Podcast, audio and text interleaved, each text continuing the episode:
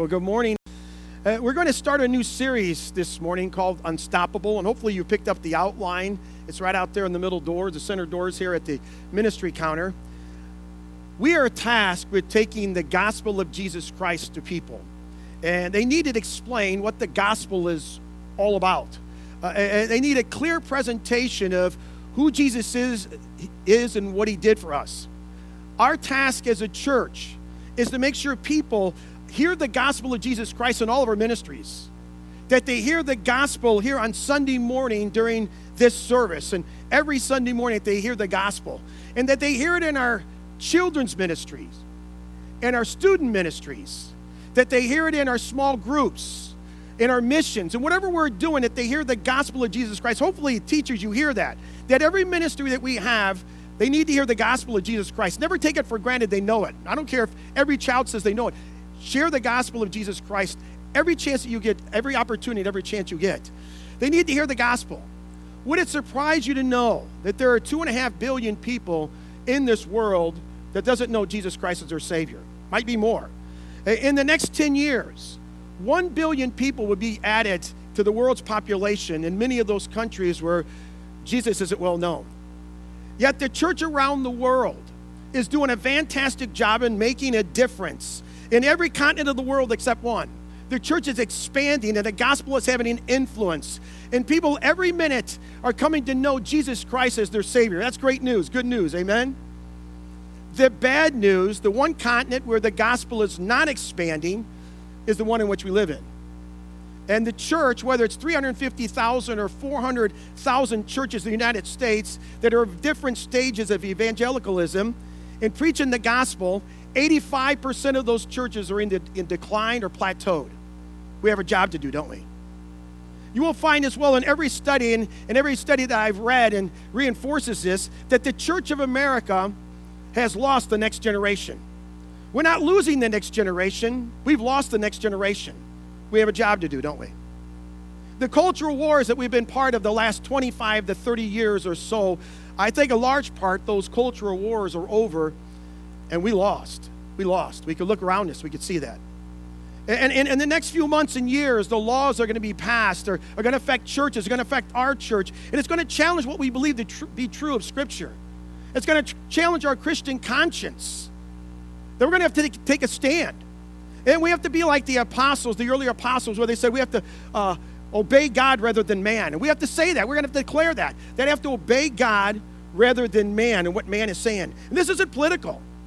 This is about who we are as a church. This is about, as individual followers of Jesus Christ, our freedoms are being challenged. More than challenged. We have to take a stand. Right now, in the United States church, for every 10 men in the church, nine will have their children will leave the church. Eight will find their jobs not satisfying. Six will pay monthly premiums on credit cards. Five have a major problem with pornography. And four will get divorced affecting 1 million children every year. But all 10 will struggle with balance of work and family. Yet, in the midst of all this, in the midst of all this, Jesus said so many years ago in Matthew chapter 16, verse 18, he said this I will build my church, and the gates of Hades will not overcome. And we believe that. And, this continent and this nation that we're part of, we want to join the other continents around the world where, where the gospel is being advanced and the, the church is moving forward. And maybe you're, you're listening today and say, what, the church, you know, it's, it's the building, it's the budgets, it's the agenda. Listen, that's not the church. We are the church. We are the church. That's not when, when the Bible talks about the church, it's talking about you as an individual. It's talking about you, the church, together. That sign that we have out front that says Crossroads Community Church, it should say, This is the place that Crossroads Community Church meets. Because that's all this is.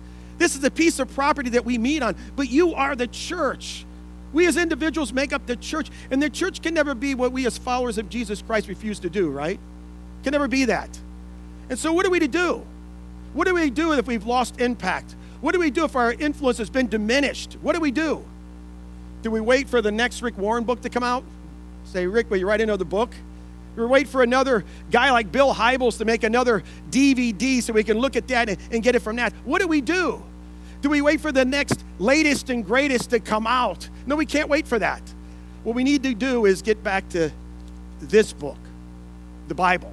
And inside of this Bible is a book called the Book of Acts. And if you could turn your Bibles there, and it's the Acts of the, the Apostles. And in the book of Acts, we're going to lay the church of the 21st century over the book of Acts. And when we do that, we're going to find some things that don't match up. We're going to go through this. We're going to find things. And during the next several weeks, we're going to go through the book of Acts. And it, we'll probably stay into the book of Acts till about uh, the spring of next year, 2022. We're going to explore what we need to be as a church, but more importantly, as individuals, because that's what this is about. Too many times we look at the church, we're not really talking to me. They're talking about Crossroads Community Church. No, they're talking about you because you are the church. And if you have your turn, if you have your Bibles, turn into Acts chapter 1, and we're going to see the church as it's about to begin. That God gives us an opportunity to see the church before it even begins, how it got established and how it, all those kind of things. We're going to be able to see that in detail. And the title of the message this morning is Passing the Baton. And we start with Jesus. Luke is the author of the book of Acts. He also wrote the Gospel of Luke. He wrote the Gospel of Luke first. And this morning, if you have your outline, I want to give you three things Jesus did in his earthly ministry. And we'll find the first one in Acts chapter 1, verses 1 through 3. And Luke writes, he writes, In my former book, Theophilus, I wrote about all the that Jesus began to do and to teach, until the day he was taken up to heaven, and after giving instructions through the Holy Spirit to the apostles he had chosen. After his suffering, he showed himself to these men and gave many convincing proofs that he was alive. He appeared to them over a period of 40 days and spoke about the kingdom of God.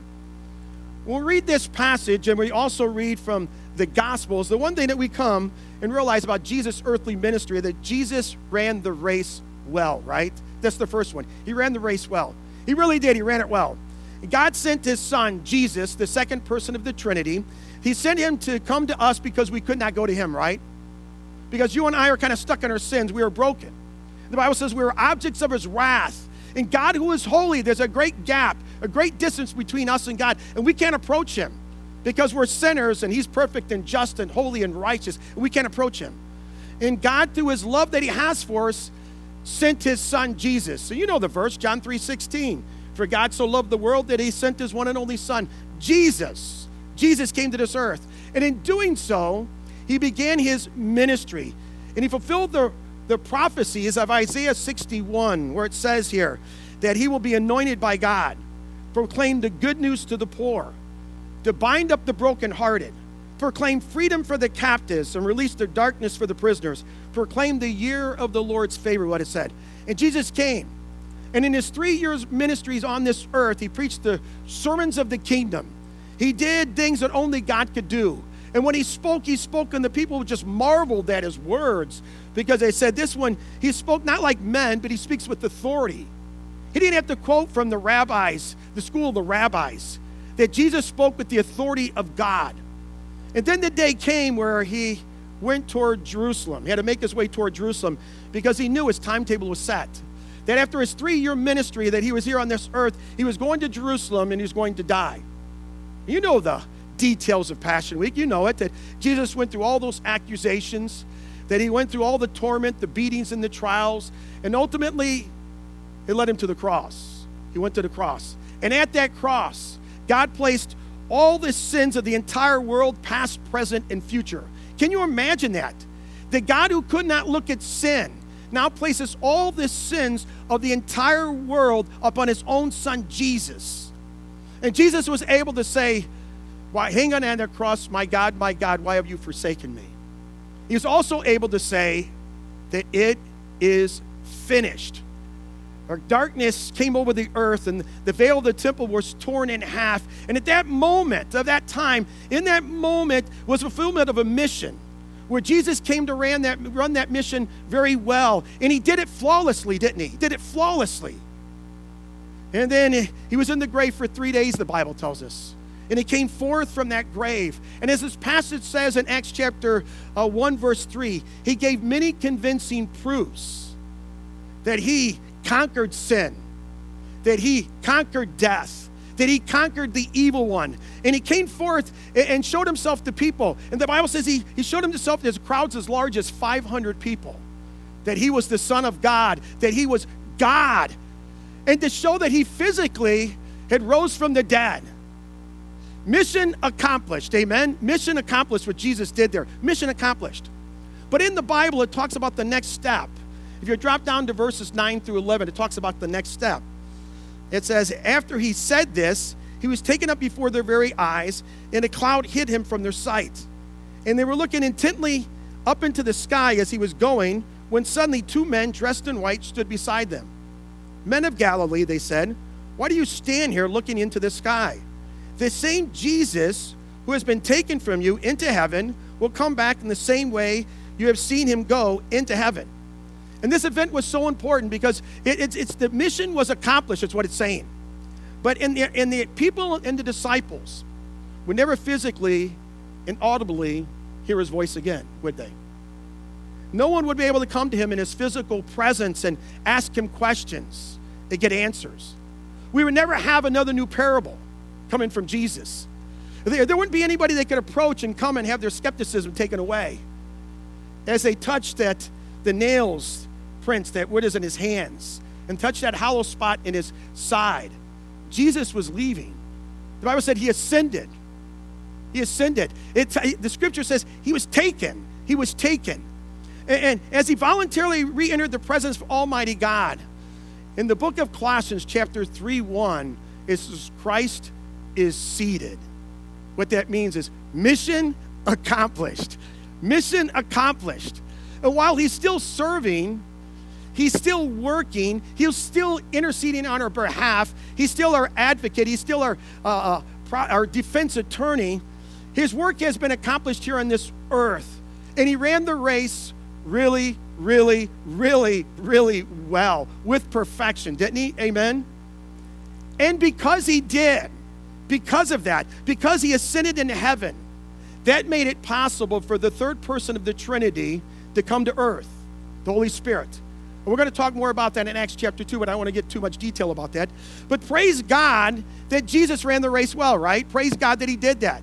We praise him every day that he ran the race well. Because he ran the race well, we have salvation. We praise God for that. But you go back to verses 4 through 8. And what is sandwiching between there? Jesus' earthly life and ministry in verses 1 through 3, and the resurrection and the ascension going from verses 9 through 11. What you have sandwiched in there is where Jesus is basically taking the baton and saying to these group of people, now it's your mission. It's your mission. And what we have, I have the second thing Jesus did in his earthly ministry is he passes, Jesus passes the baton. And that's what he's doing here. He's passing it to these disciples, and ultimately to you and I, he's passing the baton. It's yours mission. It's now yours. Let's read verses 4 through 8. It says, On one occasion, while he was entering with them, he gave them this command Do not leave Jerusalem, but wait for the gift my father promised, which you have heard me speak about. For John baptized with water, but in a few days you will be baptized with the Holy Spirit. So when they met together, they asked him, Lord, are you at this time going to restore the kingdom of Israel? He said to them, It's not for you to know the times or dates the Father has set by his own authority, but you will receive power when the Holy Spirit comes on you, and you will be my witnesses in Jerusalem and in all Judea and Samaria to the ends of the earth. Jesus says it again in what we call the Great Commission in Matthew chapter 28, verse 19 and 20. Said basically the same thing. He says, Go make disciples of all nations, baptizing them in the name of the Father, the Son, and the Holy Spirit, in teaching them everything that I've given you to obey. And then he goes on and says, Surely I'm with you always to the very end of this age. When Jesus gives us the baton, his simple message, he says, I want you to be on mission. And the simple message to be on mission was this very simple. If you want to know what is our job to do, go make disciples. Do you realize that? That's our mission. That's every one of your mission. If you know Jesus Christ, your Savior, He says, make disciples. That's the mission. That's what He gave them. Make disciples. And after you make those disciples, He says, I want you to baptize them in the name of the Father, the Son, and the Holy Spirit. That's the mission. That's the mission we all been given. And as the church of the first century talked about in the book of Acts for those 30 years, that went about from the early 30s to about 60 AD, what is called the time period of the apostles, that church grabbed the baton and they made disciples. And then they made disciples. And then those made disciples. And then those made disciples. and then those made disciples. And so the church for 30 years, for 30 years, made such a huge impact in the world by making disciples. And you say today, well, well our world is different. You say that. But our world uh, today is, isn't any more pagan than it was back then. We need to understand sin is sin. And the nature of sin hasn't changed from the garden. Uh, the, the expression of sin can change from one culture to another, but the nature doesn't. I've seen in my lifetime the situation in the United States and our, and our culture has gone from the kind of Judeo Christian ethic where it's very easy to grow up as a Christian, to hold to that standard, because most of society was embracing that. To rapidly it went and quickly it went to post Judeo Christian world until we saw in the late 90s or the early part of this century where it's actually in a very dramatic way transitioned to an anti Christian world. And there's evidence of that today. We see it all the time in an anti Christian world in which we live in. But Jesus is here, he's saying to these disciples, He said, I want you to wait. And they couldn't do anything to the, to the Holy Spirit came upon him. He says, You need to wait here. And he says, The time will come that I talked to you about earlier will come to pass where you would be baptized. Not by water, but you're going to be baptized by the Holy Spirit, is what he tells him. We read about that in 1 Corinthians chapter 12, verse 13.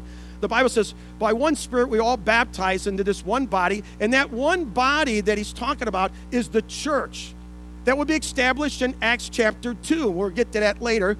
That one by one, as people put their faith and trust in Jesus Christ as their Savior, one by one, the Holy Spirit baptizes them into the body of Christ, into the family of God, or into the church. That's the baptism of the Holy Spirit. That the Holy Spirit comes and He places you in, in the body of Christ, the family of God, the church. And, and so the disciples were supposed to just wait until that happened. So that day that happens, you need to wait. But we're reading this passage as well that the disciples asked a question, didn't they? We read about that question in verse 6 says, Lord, are you at this time going to restore the kingdom of Israel? And Jesus really doesn't answer their question, does he? He doesn't, doesn't give an answer. He ignores their question only to say in verse 7, he said to them, It's not for you to know the times or dates the Father has set by his own authority. It doesn't seem to care that they know that. I don't really care that you know that. You don't need to know that. But what he does care about is what he says in those last words in verse 8. That's what's important. That's what's important to Jesus. He says, This is what it means to carry the baton. This is what it means to carry it. This is what it means as Jesus hands us off to them and said, I want you to carry this. And he shares these words. And I want to share it again in verse 8. But you will receive power when the Holy Spirit comes on you. And you will be my witnesses in Jerusalem, in all Judea, in Samaria, and to the ends of the earth. The word literally means there to transmit or to pass on, is what he's saying. And what Jesus is saying, it's yours. I've run the race well. I've done my part. Now it's your turn to run the race well. And when, when he's saying here, he says that, and first of all, it's a priority. It's a priority. Uh, the ministry of making disciples for the church of any age, it's a priority. So we must make it a priority to do that. We got to make it. And the church in the book of Acts, they gathered together for worship and fellowship, but they scattered for evangelism. And you and I, as we meet together at Crossroads, we gather together for worship and fellowship, but we scatter for evangelism to make disciples, to carry the baton on mission, right? Not only was it a priority, but it's a command. It's a command. Uh, the disciples had no option to say, Lord, I understand what you're saying here, but I tell you, we got other things we want to do. We got other priorities to do. We got our own priorities. I mean, who would say that to Jesus, who has given and sacrificed so much so we could have so much? Who would say that to him? Would you say that to Jesus? None of us would say that to Jesus, would we? It was a command. And when God gives a command, you do it. You don't argue with him, right? You do it. Say, Yes, yes, Lord, I'm going to do it. And the command was to, to these people, and the command was to make disciples.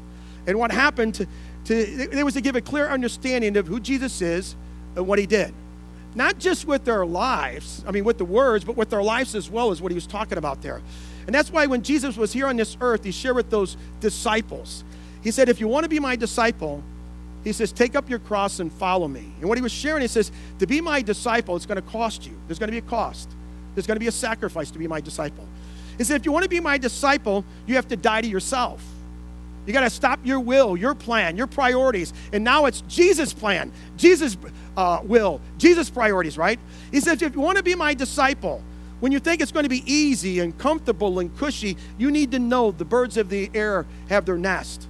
The foxes of the field have their dens, but the Son of Man has no place to lay his head. He said it's going to be tough, but you have to do it. It's a command. It's not going to be easy. It's going to be hard work, is what he's saying. It's going to be difficult. So Jesus, uh, he says he ran the race well. He passes the baton. But the third thing he does in his earthly ministry, he empowers us to make disciples. And this is really important. He empowers us. This is a huge responsibility. He says the Holy Spirit will come up on you. And the early church was so dependent on the Holy Spirit. We're going to read about that as we go through the book of Acts. I think one of the things that are missing pieces of the church that we've lost today here in America, uh, uh, in, in, the Church of America, is that we don't understand the role and the power of the Holy Spirit. And that's one of the reasons I put that song, Holy Spirit. Remember, we, we need Him in our lives. That He enables us to do what is impossible to do without Him. That is to make disciples. We can't do without him. And so many times we're trying to do things in our own effort and think, I can do this, I can accomplish this, I can share with Christ, or I can try to, and it, it's not effective. The only way it will be effective is through the power of the Holy Spirit. And in doing so, prepare people to be disciple makers who make disciples, and those disciple makers make disciples. And those disciple makers make disciples. And the world is turned upside down, one person at a time. Do you know that's God's plan? That everyone who's come to know Jesus Christ as their Savior, you're a disciple maker. And your job, your priority in this world right now is to make a disciple, to pass the baton to someone else. And that person becomes a disciple maker. And then you continue to make other disciples while they make it disciples. That's how God planned to reach the world is through his disciple makers, through us, followers of Jesus. One person at a time is what he planned to do it. And that's what we're all called to do. Every one of us, we're not off the hook. But I love what the passage says. It reads here because he says, Jerusalem, Judea, Samaria, and to the ends of the earth. And it didn't happen because that's the outline of the book of Acts. That's really what happened in the book of Acts. As the chapters could be divided from chapter 2 and following, that where it talks about Jerusalem, then Judea, and Samaria as the gospel goes out to the Gentiles to Cornelius and others in Joppa and Caesarea and to the ends of the world. Finally, to Rome at the end of the book of Acts, 1,400 miles away, they took the gospel. At that time, in 30 years, 1,400 miles away, they took the gospel of Jesus Christ, making disciples. They were so faithful and so committed. So it is with us. It's not just a theological strategy where it talks about the Jews first and then the Gentiles. It's also a geographic st- a strategy where it starts right here at home. That we make a difference with the gospel. We pick up the baton and we carry it, and we go from here. Where God taps us on the shoulder and says, I want you to go over here, and I want you to go there, and I want you to go way over there to share the gospel of Jesus Christ. And we go with the power of God, with the enablement of God. We go wherever God tells us to go, right? We make disciples because that's what we got to do. That's the command to go where God takes us and wherever He takes us to our neighbor, to our coworker, to our family member, or wherever to someone we don't even know to go share the gospel. We have to be sensitive to where God's leading us. So we need to understand the baton has been passed. The question we have to ask is will the church run the race well? Will we run it well? In the 2008 Summer Olympics, the United States men's team, the 4x100 relay, had dominated the Olympics prior to that. They were expected to win the gold medal. But those four men had to run really fast. And they had to run really fast. They had to hand off this baton it, without even slowing down. They needed to hand it off to win that race. And I don't know if you know the story. If you remember what happened in 2008, everybody was focused on it. We were supposed to win it big time. As they were running that race and they handed the baton, remember what they did? They dropped it. And at that moment, it didn't matter how fast they were running.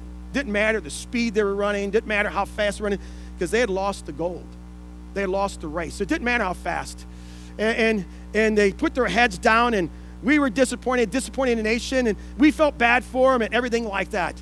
And, and I wonder today, as the baton has been passed by, from Jesus to a group of dedicated followers of Jesus. They did well through the power of the Holy Spirit. That early church, we're going to find out, they made disciples. They made it. And all through the ages, through the epic of church history, it has been passed down. This baton has been passed down through one church to another, through one country, one continent to another, and church after church after church, and generation after generation, they have passed it down. And now we're here to the 21st century church, the United States. And I wonder, have we dropped the baton? As a church in the United States dropped the baton today, have we dropped it? Is it possible in dropping the baton because we become so distracted by so many other things in our lives? You know, notice in verse 6 what he says that it's even good things we're distracted. The disciples are asking the question, Lord, you at this time going to restore the kingdom of Israel? Good question, probably wrong time, right? Wrong time. Probably wasn't a good time to ask that. As I said earlier, Jesus didn't even bother answering it, but he wanted to share something that was more important than fitting the chronology of the end times uh, of prophecy down there. He wanted to share with them what it meant to carry the baton and finish the race really, really well. That was what was important. That was what was important. And, and we get distracted. And, and I'm going to say, talk about prophecy because that's what he was. that's what they asked. I know people that have really gotten to prophecy, and I, I love it. I've taught a class here taught a class in depth class where they study the book of Revelation, they study the, the book of Daniel, parts of Ezekiel, Zechariah, the book of Matthew, and they get all the chronology down, they get it all down, and, and even have charts and maps, and they got it all down and what they what they believe. And it's good. That's not nothing bad with that. Except if it replaces the baton. We get our focus on that and takes place the baton of being on mission.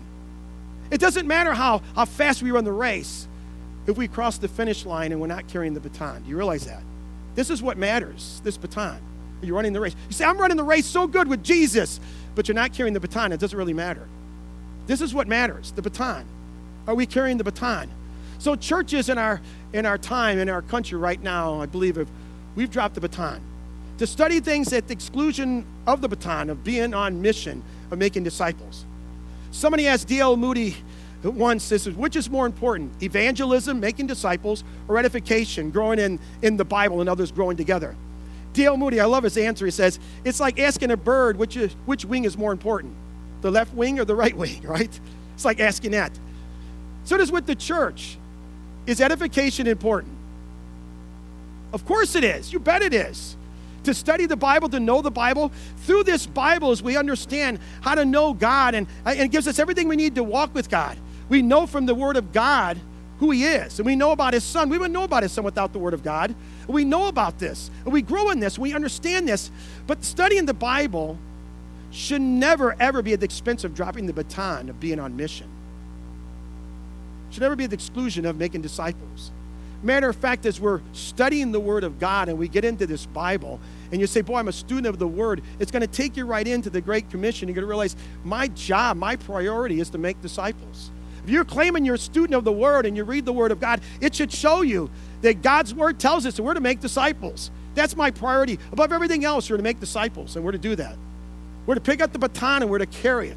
And not drop it, but continue to carry it so many times. Where Jesus says, This is more important for you to know this that you will be my witnesses.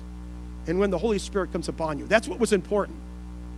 In verse 8, Acts chapter 1, verse 8, this is what's important when you need to know not about when I'm coming back. The challenge for us at Crossroads to not detract from the mission, but be balanced with edification. Is it possible to get distracted? Whether it be good things like politics, you get involved, whether it be good things like community involvement, whether it be good things like getting together with friends and, and neighbors, that's all good stuff, right? But those should be mechanisms for carrying the baton. They should be mechanisms for carrying the baton. See, we with our baton, we enter politics.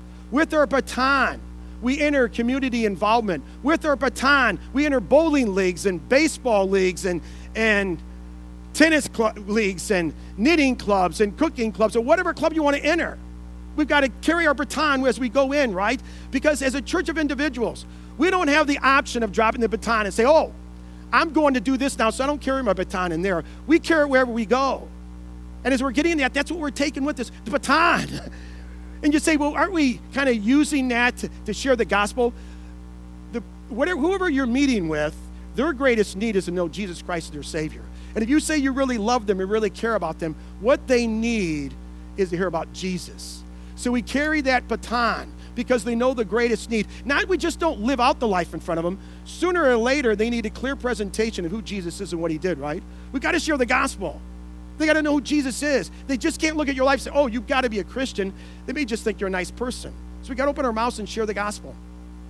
We have to do this. Uh, secondly, not only can a church be distracted, but secondly, a church can look in the wrong direction. I love in this passage as Jesus ascended up into heaven and he's going out of sight, and they're just looking up at him. And the two angels said, What do you keep looking up at him? Jesus, as he's going up to heaven, that same Jesus is going to come back one day. It's not your job to determine when he's going to come back, but you're looking in the wrong direction, is what it was saying.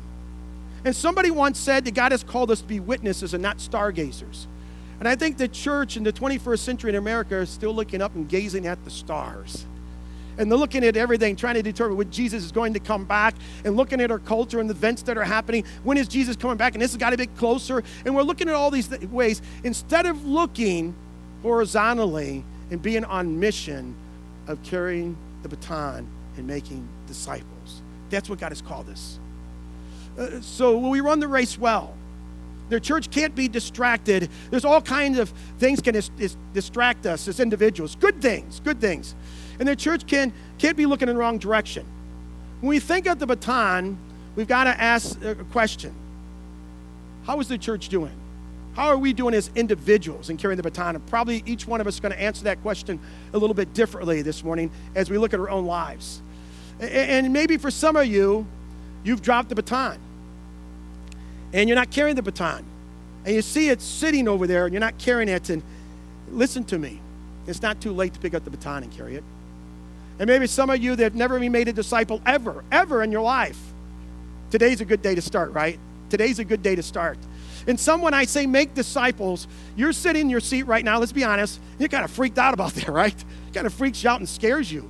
But you're thinking, boy, in the fear of rejection, fear of uh, somebody asking you a question that you can't answer. And that's what we're trying to think of. Whatever those fears might be, I think you're going to find as we study the books of, book of Acts that carry the baton then meant something different we've made it mean today. I think we've missed it, what it means. See, when you pick up this baton, you say, by God's grace, by God's grace, I'm going to pick up that baton and I'm going to carry it. What you also need to know as you pick up the baton, that it's by the Holy Spirit's power. Do you realize that? It's by the Holy Spirit's power. We forget about that. It's not my power. I'm going to do this. It's by His power. And He's going to give me the boldness. He's going to give me the words to share. I don't have to worry about the questions, and somebody gives me questions, I'm not going to have the answer. I just have to be obedient to that one command. what is it? Go make disciples. Pick up the baton and make disciples. That's all I got to do. I don't got to think of what's going to happen. All I have to realize that that God, you asked me to do it, and I'm going to be obedient to that. Pick up the baton and carry it. And God promises me He's going to be with me. And I promise you, if you do this, He's going to give you the boldness because He wants to make disciples more than you do. He wants to reach the world, and He wants to do it through you and I, one person at a time. So when you go out and you say, I'm going to make that commitment, I'm going to obey Him, I'm going to pick up the baton, and I'm going to make disciples. God's going to give you the boldness. He's going to give you the words to share. He's going to even give you the things that you even thought of. People ask questions. He'll give you the answers, or he'll help you find the answers through the Word of God, or go to someone and find the answers. But he'll do all that for you. Don't right now, because of fear, cause you not to pick up the baton. See, the early church never looked at it that way. That it was a privilege and honor to share about Jesus because what Jesus did for us. So we need to make disciples. Jesus is saying, as he's passing the baton off to you and I, my earthly ministry over is over. It's yours. It's dependent upon you carrying the baton. See, what happens in the United States of America, what's happening today, is dependent entirely on the church and the individuals in the church. Taking this baton through the power of the Holy Spirit and making disciples, one person at a time. Do you realize that? How, that's how we change it. That's how we change it. This is our chance. This is our opportunity to make a difference. If you're really serious about making a difference, you say, I really want to make a difference because I see how the culture's changed. I see our society, everything's a mess right now, and you're looking at that. The early church had the same things. They were being persecuted. They didn't say, oh, we got to change the governor. We got to change this. We got to. No. They were making disciples one person at a time, and they affected the whole world which they lived. It's one person at a time. And so, if you're really serious about making a difference in our culture, in our society, in your family, with your coworkers, in your community, would you have an open heart, open mind, and be committed to come to church every Sunday? To study the scriptures together? With that open mind, we say to God, God, whatever you want to show me today, whatever you want to show me today, I'm going to do it because I want to make a difference in the world. And I want to be obedient to that command picking up the baton and making disciples. We all have to make that choice.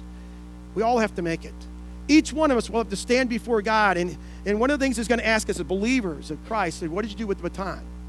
What did you do with that? I know you did all these other things. You went to all kinds of Bible studies. You did this and that. But what did you do about the baton?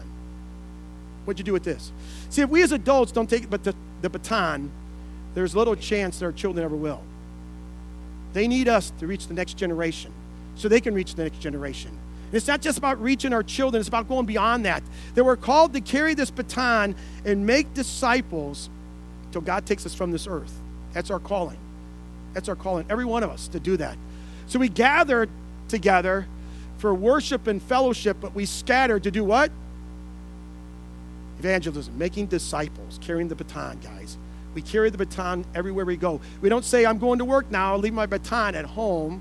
Or I'm going to this club or going to this group, I leave my baton at home. No, we carry my baton out with me and say, No, I've got to carry it because I must make disciples. That's our calling. That's our calling. Amen. That's the calling that God has. And that's what the book of Acts is about. Them carrying that baton. They were faithful to carry it through all kinds of persecution, through all kinds of trouble.